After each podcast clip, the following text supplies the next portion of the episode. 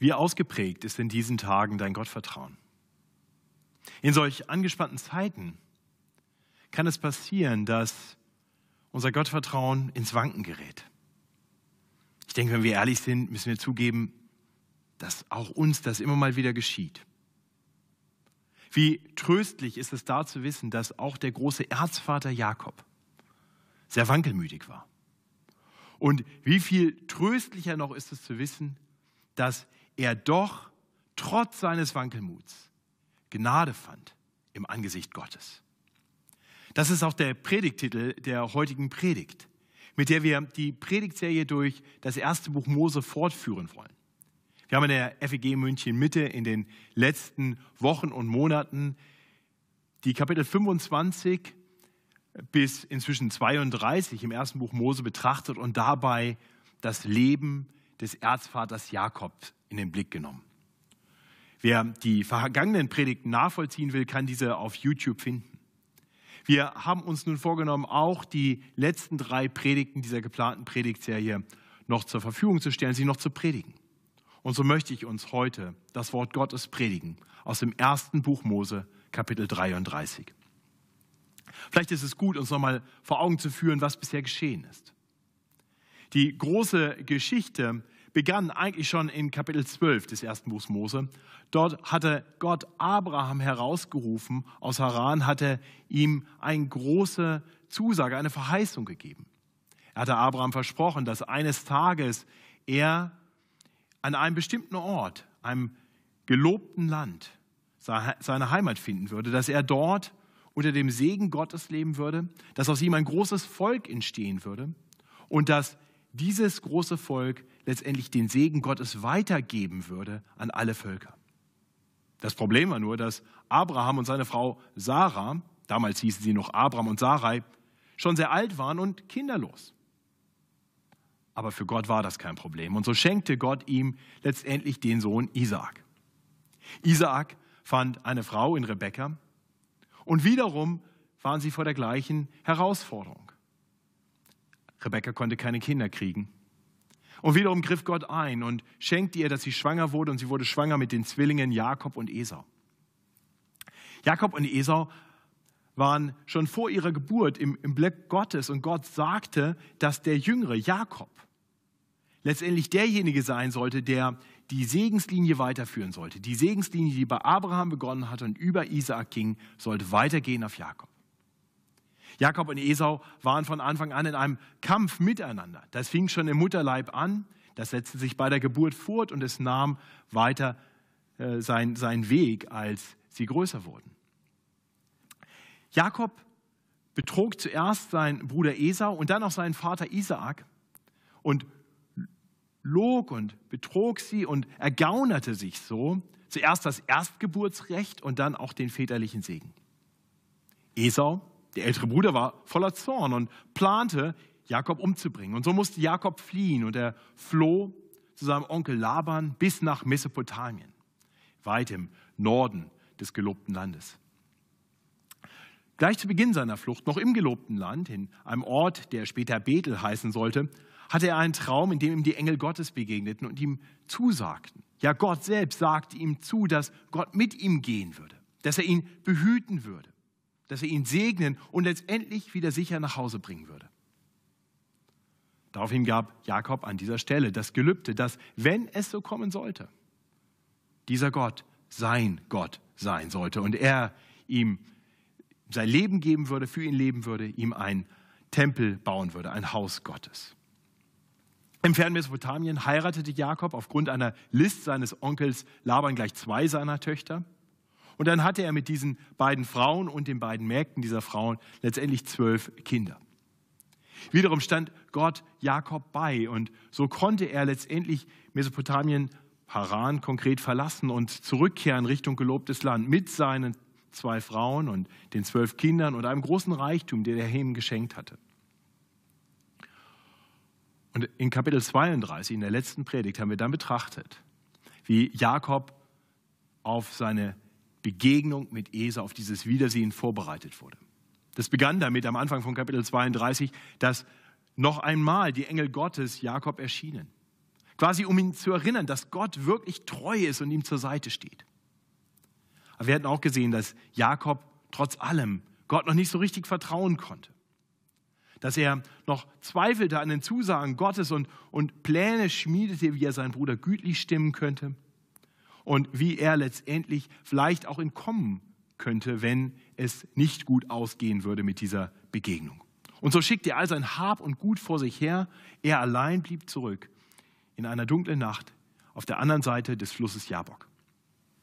Dort kam plötzlich ein mysteriöser Fremder und fing einen Ringkampf mit ihm an. Und in diesem Ringkampf erkannte Jakob letztendlich, wer dieser Fremde war. Es war Gott selbst, der mit ihm gerungen hatte. Und dieser Ringkampf mit Gott hatte Jakob verändert. Jetzt war er bereit für das Wiedersehen mit seinem Zwillingsbruder Esau. Und damit kommen wir zum heutigen Predigtext.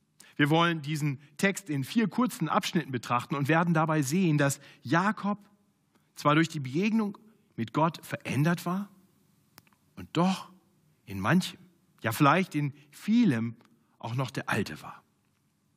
Jakobs Leben, sein Handeln war geprägt von Wankelmut. Und ich möchte uns einladen, die Betrachtung des wankelmütigen Jakobs dazu zu nutzen, uns selbst zu prüfen. Wo finden wir das vielleicht auch in uns? Wo will Gott uns vielleicht zeigen, dass wir noch viel zu wankelmütig sind in unserem Vertrauen auf ihn? Und dann wollen wir abschließend darüber nachdenken, wie es sein kann, dass Menschen mit wankelmütigem Glauben Gnade finden im Angesicht Gottes. Und bevor wir uns dem Predigtext zuwenden, möchte ich mit uns beten. Himmlischer Vater, ich möchte beten, dass du mir hilfst, dein Wort klar und deutlich zu predigen. Herr, schenk, dass dein Wort jeden erreicht, der diese Predigt hört. Dass du zu ihnen sprichst, dass du Herzen auftust, dass wir Acht haben auf das, was du einem jeden von uns zu sagen hast durch dein heiliges Wort. Herr, das erbitten wir in Jesu Namen. Amen. Wir wollen 1. Mose 33 in, in vier Abschnitten betrachten und wir wollen sowohl den veränderten wie auch den alten Jakob sehen. Und wir werden sehen, dass die ersten Verse uns den veränderten Jakob zeigen. Dann im langen Mittelteil wir in zwei Abschnitten sehen wollen, wie Jakob immer noch auch der Alte ist. Immer noch ängstlich, nicht wirklich auf Gott vertrauend. Immer noch ein Lügner und Betrüger. Aber dann wollen wir am Ende sehen, dass Jakob eben auch verändert ist. Und dass er am Ende Gott als seinen Gott anerkennt. Und damit kommen wir zu den ersten drei Versen. Ich möchte uns die ersten drei Verse lesen aus dem 1. Mose 34. Jakob hob seine Augen auf und sah seinen Bruder Esau kommen mit 400 Mann. Und er verteilte seine Kinder auf Lea und auf Rahel und auf die beiden Leibmägde und stellte die Mägde mit ihren Kindern vorne an und Lea mit ihren Kindern dahinter und Rahel mit Josef zuletzt. Und er ging vor ihnen her und neigte sich siebenmal zur Erde, bis er zu seinem Bruder kam. Jakob hatte bereits gehört, dass sein Bruder ihm entgegenzog. Esau kam aus dem Süden, er kam aus Edom, Jakob kam aus dem, Oden, aus, aus dem Norden, aus Mesopotamien und sie zogen aufeinander zu. Der Grenzfluss der Jabok lag dazwischen und die Familie, alles Hab und Gut war schon auf der Südseite des Jaboks Jakob selber war noch nördlich davon über Nacht geblieben, hatte dort diesen Ringkampf mit Gott. Und jetzt kommt der nächste Tag. Und während er bisher nur in Panik war über die Botschaft, dass sein Bruder kommt und alles vorausgeschickt hatte, sehen wir hier eine Veränderung.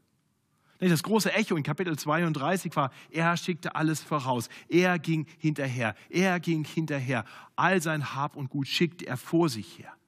Aber nun, nun am nächsten Morgen, nach diesem Ringkampf mit Gott, geht Jakob mutig voran, vor seinen Frauen, vor den Leibmägden, vor den Kindern. Er geht voran. So sollte das sein. Ein Familienoberhaupt soll vorangehen, mutig voran, sich vor seine Familie stellen. Und nun steigt die Spannung. Was würde geschehen? Würde Esau tatsächlich versuchen, Jakob zu töten, so wie er es 20 Jahre zuvor angekündigt hatte? Ich lese uns die Verse 4 bis 11. Esau aber lief ihm entgegen und herzte ihn und fiel ihn, ihm um den Hals und küsste ihn. Und sie weinten. Und Esau hob seine Augen auf und sah die Frauen mit den Kindern und sprach, wer sind diese bei dir? Er antwortete, es sind die Kinder, die Gott deinem Knecht beschert hat. Und die Mägde traten herzu mit ihren Kindern und neigten sich vor ihm. Lea trat auch herzu mit ihren Kindern und sie neigten sich vor ihm. Danach traten Josef und Rahel herzu und sie neigten sich auch vor ihm. Und Esau sprach, was willst du mit all den Herden, denen ich begegnet bin? Er antwortete, dass ich Gnade fände vor meinem Herrn. Esau sprach, ich habe genug, mein Bruder, behalte, was du hast. Jakob antwortete, ach nein, habe ich Gnade gefunden vor dir, so nimm mein Geschenk von meiner Hand, denn ich sah dein Angesicht, als sähe ich Gottes Angesicht. Und du hast mich freundlich angesehen.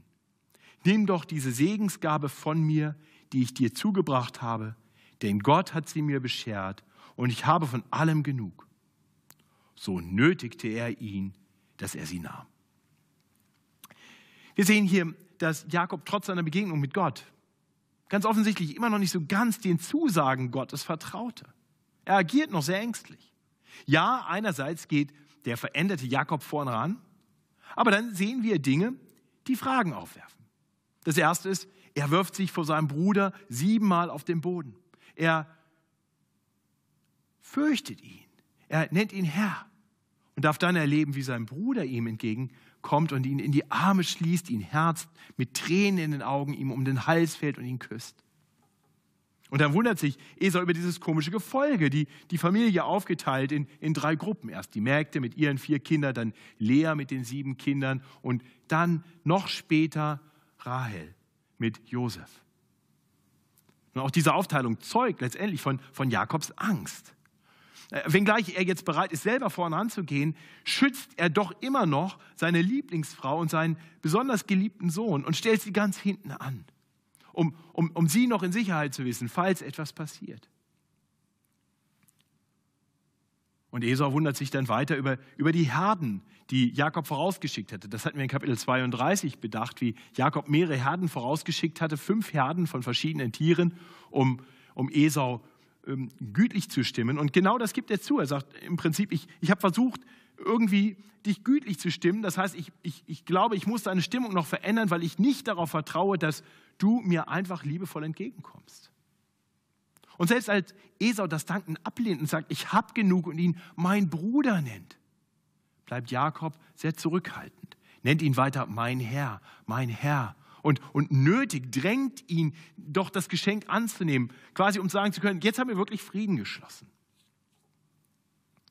Und im Folgenden sehen wir noch viel mehr, wie Jakob weiter von seinem alten Leben geprägt ist. Ich lese uns die Verse 12 bis 17. Und Esau sprach, lass uns aufbrechen und vorziehen, ich will mit dir ziehen.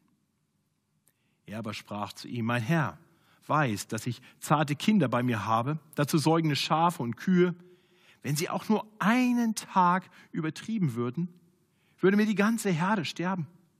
Mein Herr, zieh vor seinem Knecht her. Ich will gemächlich nachtreiben, wie das Vieh und die Kinder gehen können, bis ich komme zu meinem Herrn nach Seir. Esau sprach, so will ich doch bei dir lassen etliche von meinen Leuten. Er antwortete, ist das denn nötig? lass mich nur Gnade vor meinem Herrn finden. So zog Esau an jenem Tag wiederum seines Weges nach Seir. Und Jakob zog nach Sukkot und baute sich ein Haus und machte seinen Fitten, seinem Vieh Hütten. Da heißt die Stätte Sukkot.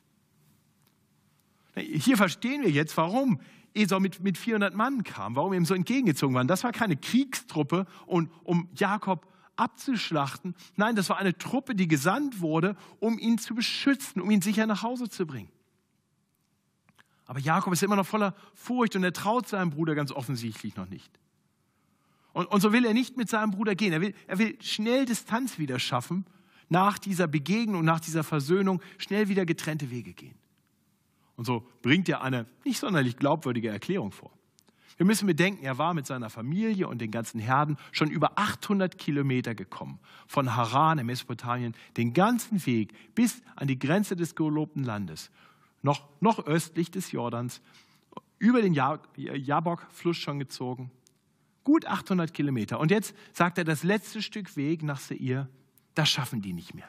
Die brauchen jetzt erstmal Pause. Nur ein Tag, nur ein bisschen weitergehen und die sind alle tot.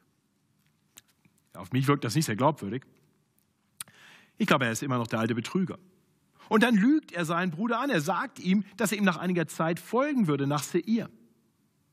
Und so zieht dann Esau voran nach Seir. Seir liegt im Süden vom Jabok. Und was macht Jakob? Er, er geht eben nicht nach Süden zu seinem Bruder, sondern er geht gleich in die andere Richtung, nach Westen. Er biegt ab, macht gleich die Kurve, geht nach Sukkot. Es ist so wie bei der letzten Begegnung der beiden Brüder vor 20 Jahren. Jakob lügt und betrügt seinen Bruder. Damals hatte Jakob gelogen und betrogen, um sich das Erstgeburtsrecht und den Segen zu ergaunern, anstatt darauf zu vertrauen, dass der Herr ihm dies zu seiner Zeit geben würde. So wie Gott es ja verheißen hatte. Und nun log und betrog er wieder. Diesmal aus Angst, obwohl wiederum Gott ihm doch zugesagt hatte, dass er ihn sicher nach Hause bringen würde. Und wir sehen, dass das Gottvertrauen Jakobs war ganz offensichtlich nicht sonderlich groß. Er vertraute mehr seinen eigenen Strategien, seinem eigenen Tricksereien, seinem Lügen und Betrügen, als sich auf Gott zu verlassen und seine Zusagen. Aber dann sehen wir in den letzten drei Versen, dass Jakob doch auch verändert ist dass er seinen neuen Namen annimmt und Gott als seinen Gott anerkennt. Ich lese uns die hoffnungsfrohen letzten drei Verse 18 bis 20.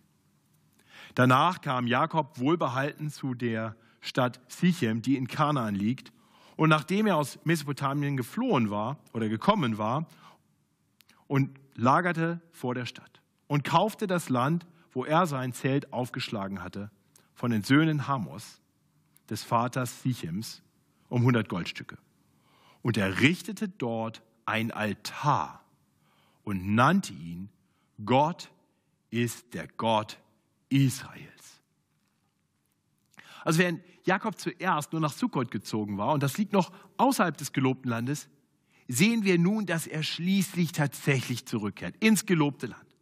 Zwar noch nicht wieder ganz nach Bethel, wie er das versprochen hatte, noch nicht noch nicht ist es soweit, dass er jetzt das, das, Gotteshaus dort bauen würde, was er versprochen hatte, aber immerhin geht er ins gelobte Land. Er geht nach Sichem. Und vor allem errichtet er dort ein Altar. Und diesem Altar gibt er einen Namen. Er nennt ihn Gott ist der Gott Israels. Das ist bedeutend, denn, denn Jakob benennt sich jetzt selber mit dem Namen, den Gott ihm gegeben hatte nach dem Ringkampf am Jabok. Gott hatte ihm gesagt, du sollst nicht mehr dieser Lügner, dieser Betrüger Jakob sein, du sollst nun Isaak sein, der mit Gott und den Menschen gerungen hat. Und jetzt nennt sich Jakob Israel. Er sagt, ja, ich bin Israel. Und der Herr, Gott, ist mein Gott. Das ist die Bedeutung des Altars. Gott ist der Gott Israels. Was machen wir jetzt mit all dem? Was machen wir mit all diesem Hin und Her, mit diesem Wankelmut in Jakob? Als Prediger, sicher auch als, als Leser und Zuhörer dieses Kapitels, dieser Predigt, würden wir uns ja wünschen, dass das Ganze ein bisschen geradliniger verläuft. Dass wir sagen können, ah, hier kommt jetzt die entscheidende Wendung und jetzt ist er ganz verändert und alles ist gut. Aber wenn wir weiterlesen, im nächsten Kapitel sehen wir, da ist immer noch kein Happy End. Es ist ein ständiges Hin und Her.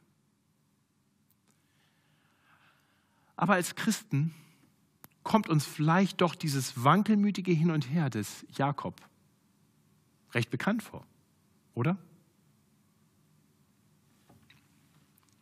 Sind nicht, sind nicht auch wir oft ganz ähnlich wankelmütig? Ist nicht auch unser Christenleben ganz oft geprägt von dem, was wir hier sehen, zwei Schritte vor, ein Schritt zurück, ein Auf und Ab. Deswegen ist doch die ganze Bibel voller Aufrufe, wo immer wieder gesagt wird, lasst das Alte hinter euch, legt das Alte wieder ab, strebt nach dem Neuen, zieht das Neue an. Und diesen beständigen Aufruf brauchen wir, weil wir immer wieder zum Alten zurückgehen und immer wieder den Ruf zum Neuen hin brauchen. Ist das bei dir?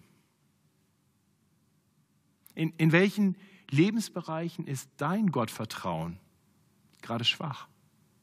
Wo verlässt du dich vielleicht mehr auf deine Strategien, auf das, was du kannst, vielleicht auf Tricksereien? Und wo in deinem Leben hat Sünde Raum? Nicht Sünde ist immer Ausdruck von Wankelmut, von Unglauben letztendlich. Denn wenn wir wirklich Gott vertrauen, wenn wir darauf vertrauen, dass er gut ist und weise ist und allmächtig, dann tun wir, was er sagt. Aber da, wo wir wankelmütig werden, da, wo unser Glaube schwach wird, da fangen wir an, Gott nicht mehr ganz zu vertrauen und so ein bisschen selber zu machen. Und deswegen sind auch wir Christen nicht frei von Lug und Betrug. Deswegen geben sich auch Christen sexuellen Versuchungen hin. Deswegen suchen Christen ihr, ihr Glück in den Dingen dieser Welt. Deswegen handeln auch Christen oft egoistisch. Wir tun all das, anstatt, anstatt in allen Dingen so zu leben, wie Gott es uns sagt und wie es gut für uns wäre, weil wir wankelmütig sind. Ich möchte dir einen Moment Zeit geben, in dein Herz hineinzuschauen. Bitte den Herrn dir zu zeigen, wo ist in meinem Leben Wankelmut? Wo hat Unglaube Raum eingenommen? Wo gehe ich nicht den Weg, den der Herr für mich hat. Nimm dir einen Moment.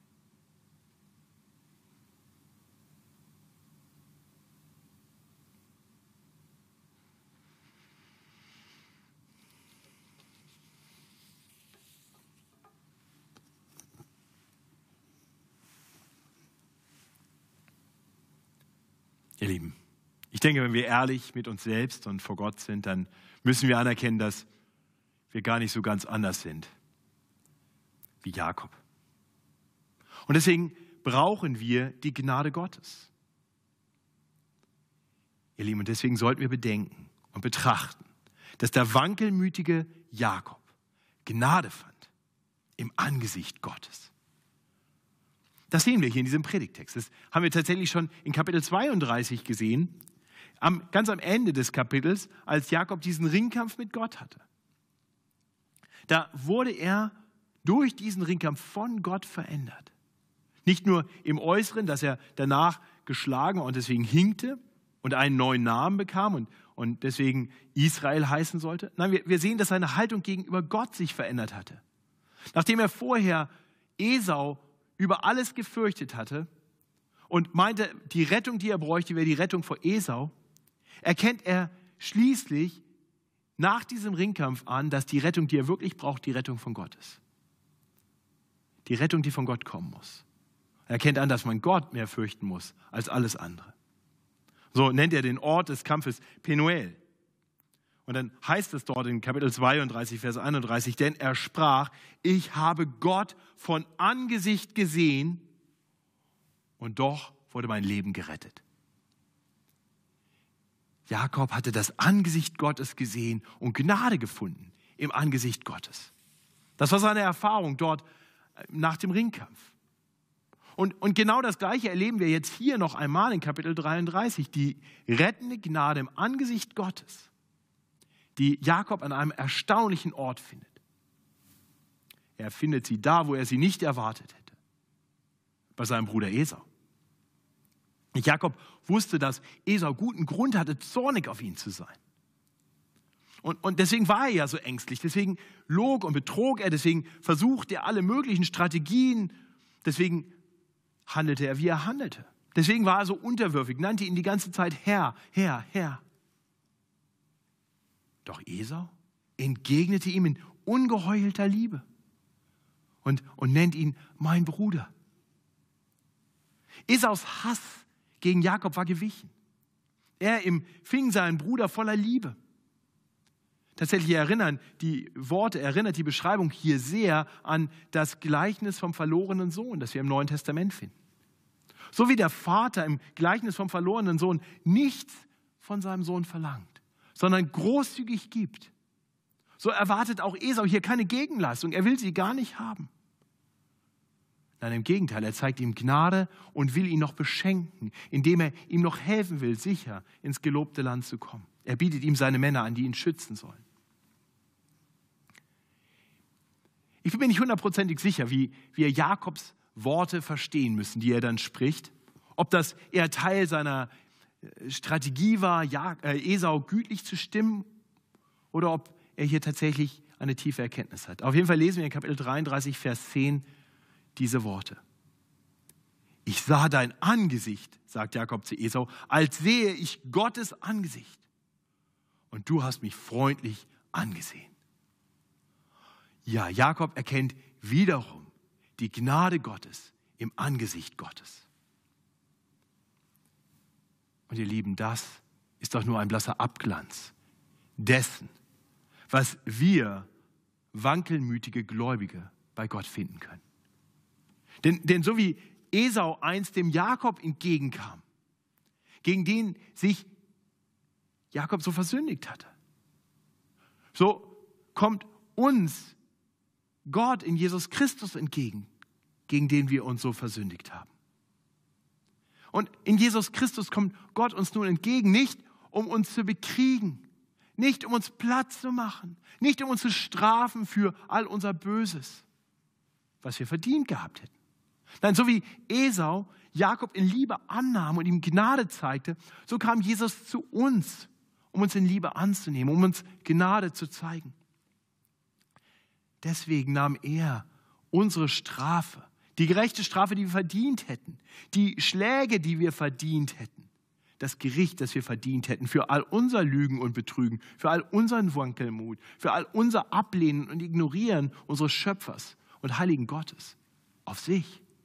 Jesus starb am Kreuz von Golgatha, um dort die gerechte Strafe zu bezahlen, die du und ich verdient gehabt hätten. Und so ist unsere Schuld abgegolten. Und wir sind mit Gott versöhnt, wenn wir auf ihn vertrauen. Wir dürfen wissen, dass wenn wir in Demut zu unserem Herrn kommen, er uns in seiner Gnade als seine Brüder und Schwestern annimmt. So wie Jakob zu Esau kam und ihn sein Herr nannte und von ihm als Bruder angenommen wurde. Ihr Lieben, wenn wir so zum Herrn Jesus Christus kommen, wenn wir ihn erkennen als das Abbild des, des heiligen Gottes, wenn wir sagen, in ihm sehe ich das Angesicht Gottes, dann darf ich wissen, dass ich in diesem Angesicht Gottes Gnade finde. Wir schauen im Glauben auf Jesus und finden gerade dort die Gnade Gottes. Unser himmlischer Vater möchte, dass wir zu ihm kommen. Und er möchte, dass wir unseren Wankelmut hinter uns lassen, dass wir neu lernen, ihm zu vertrauen, seiner Gnade zu vertrauen. Und das haben wir so nötig. Denn, denn wir merken doch, dass, dass unsere eigenen Strategien, unsere eigenen Wege letztendlich nicht funktionieren. Gerade diese Zeit führt uns das doch in aller Deutlichkeit vor Augen wir haben nichts im Griff. Wir Christen tendieren leicht dazu, unsere Sicherheit in, in unseren eigenen Fähigkeiten und den Dingen dieser Welt zu suchen. Wir sind nicht frei davon. Ich bin nicht frei davon. Ich weiß, wie oft ich mich auf das verlasse, was ich habe und kann. Und ich checke mein Bankkonto und dann denke ich, da ist ja genug und dann kann ich damit und die Zukunftsprognosen sind so und so und dann ist alles gut. Und wir merken, da kommt ein kleines Virus und alles ist anders. Wir haben nichts im Griff. Es ist eine gefährliche Illusion zu denken, dass wir Sicherheit finden können in den Dingen dieser Welt oder auch in unseren eigenen Fähigkeiten. Nein, wir sind letztendlich machtlos und abhängig. Und deswegen tun wir gut daran, im Gebet zum Gnadenthron Gottes zu kommen. Bei ihm finden wir Vergebung für unseren viel zu oft wankelmütigen Glauben. Und ich möchte uns ermutigen, die Worte der Jahreslosung aus, aus Markus 9, Vers 24 vielleicht zu unserem Gebet zu machen. Nicht diese, diese Worte, die sowohl Bekenntnis, Sündenbekenntnis sind und bitte zugleich.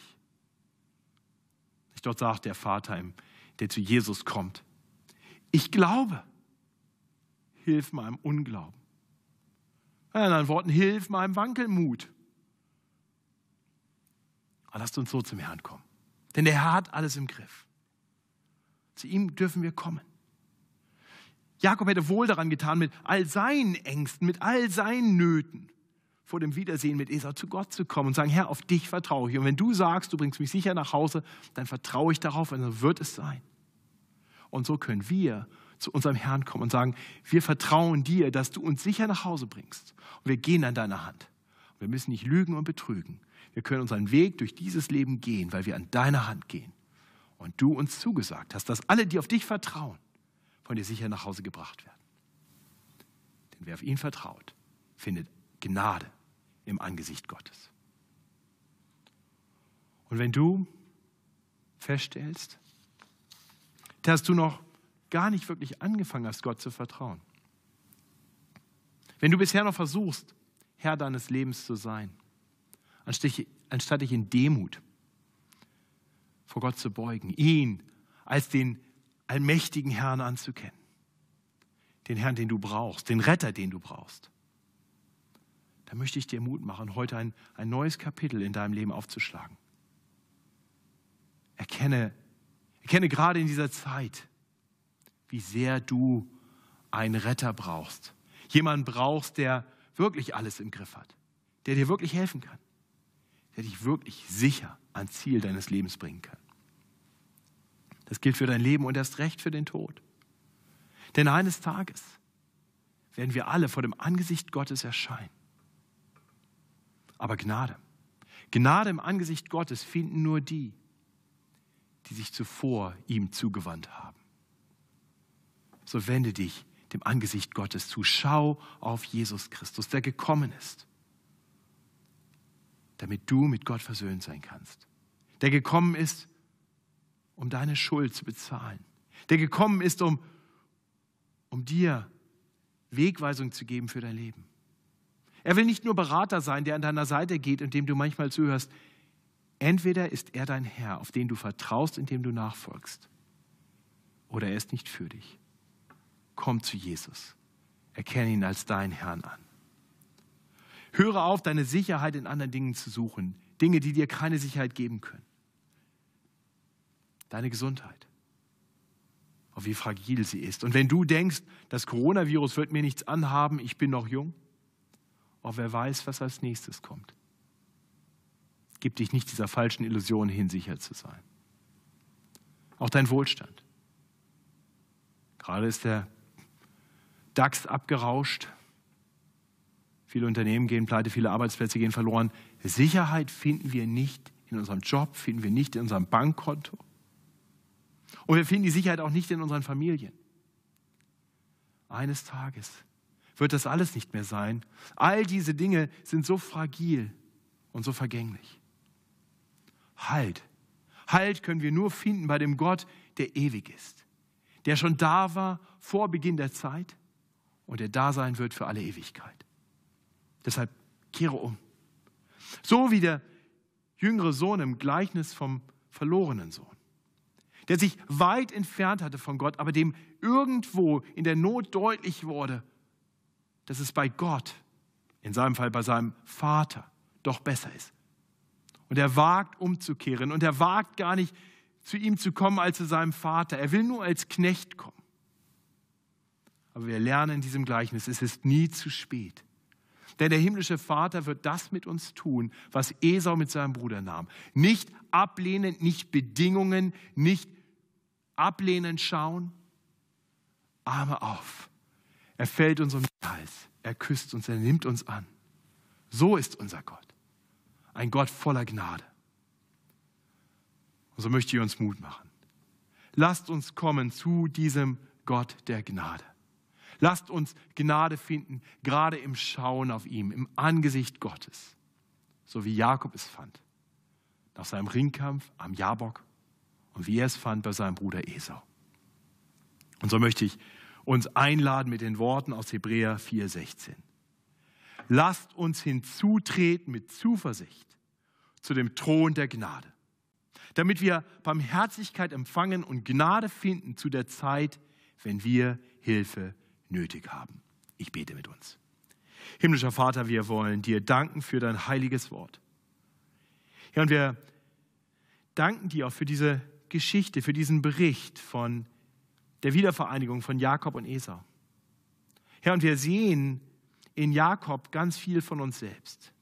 Diese Wankelmut, dieses Unsichere, auf Gott ein bisschen vertrauen und doch nicht wirklich.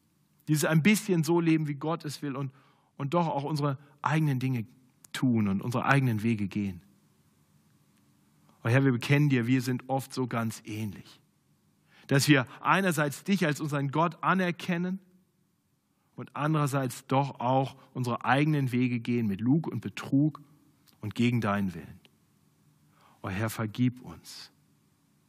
Herr, du siehst unseren Unglauben. Herr, wir wollen dir zurufen, ich glaube, hilf meinem Unglauben. Herr, und wir danken dir, dass du sagst, wir können kommen zu deinem Thron der Gnade. Und wir werden bei dir Barmherzigkeit empfangen und Gnade finden zu der Zeit, wenn wir es nötig haben. Herr, wir haben es nötig jeden Tag.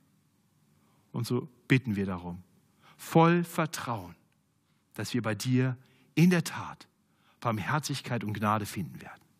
Und dafür preisen wir dich und beten dich an im Namen unseres Retters, des Herrn Jesus Christus. Amen. Gottes Segen.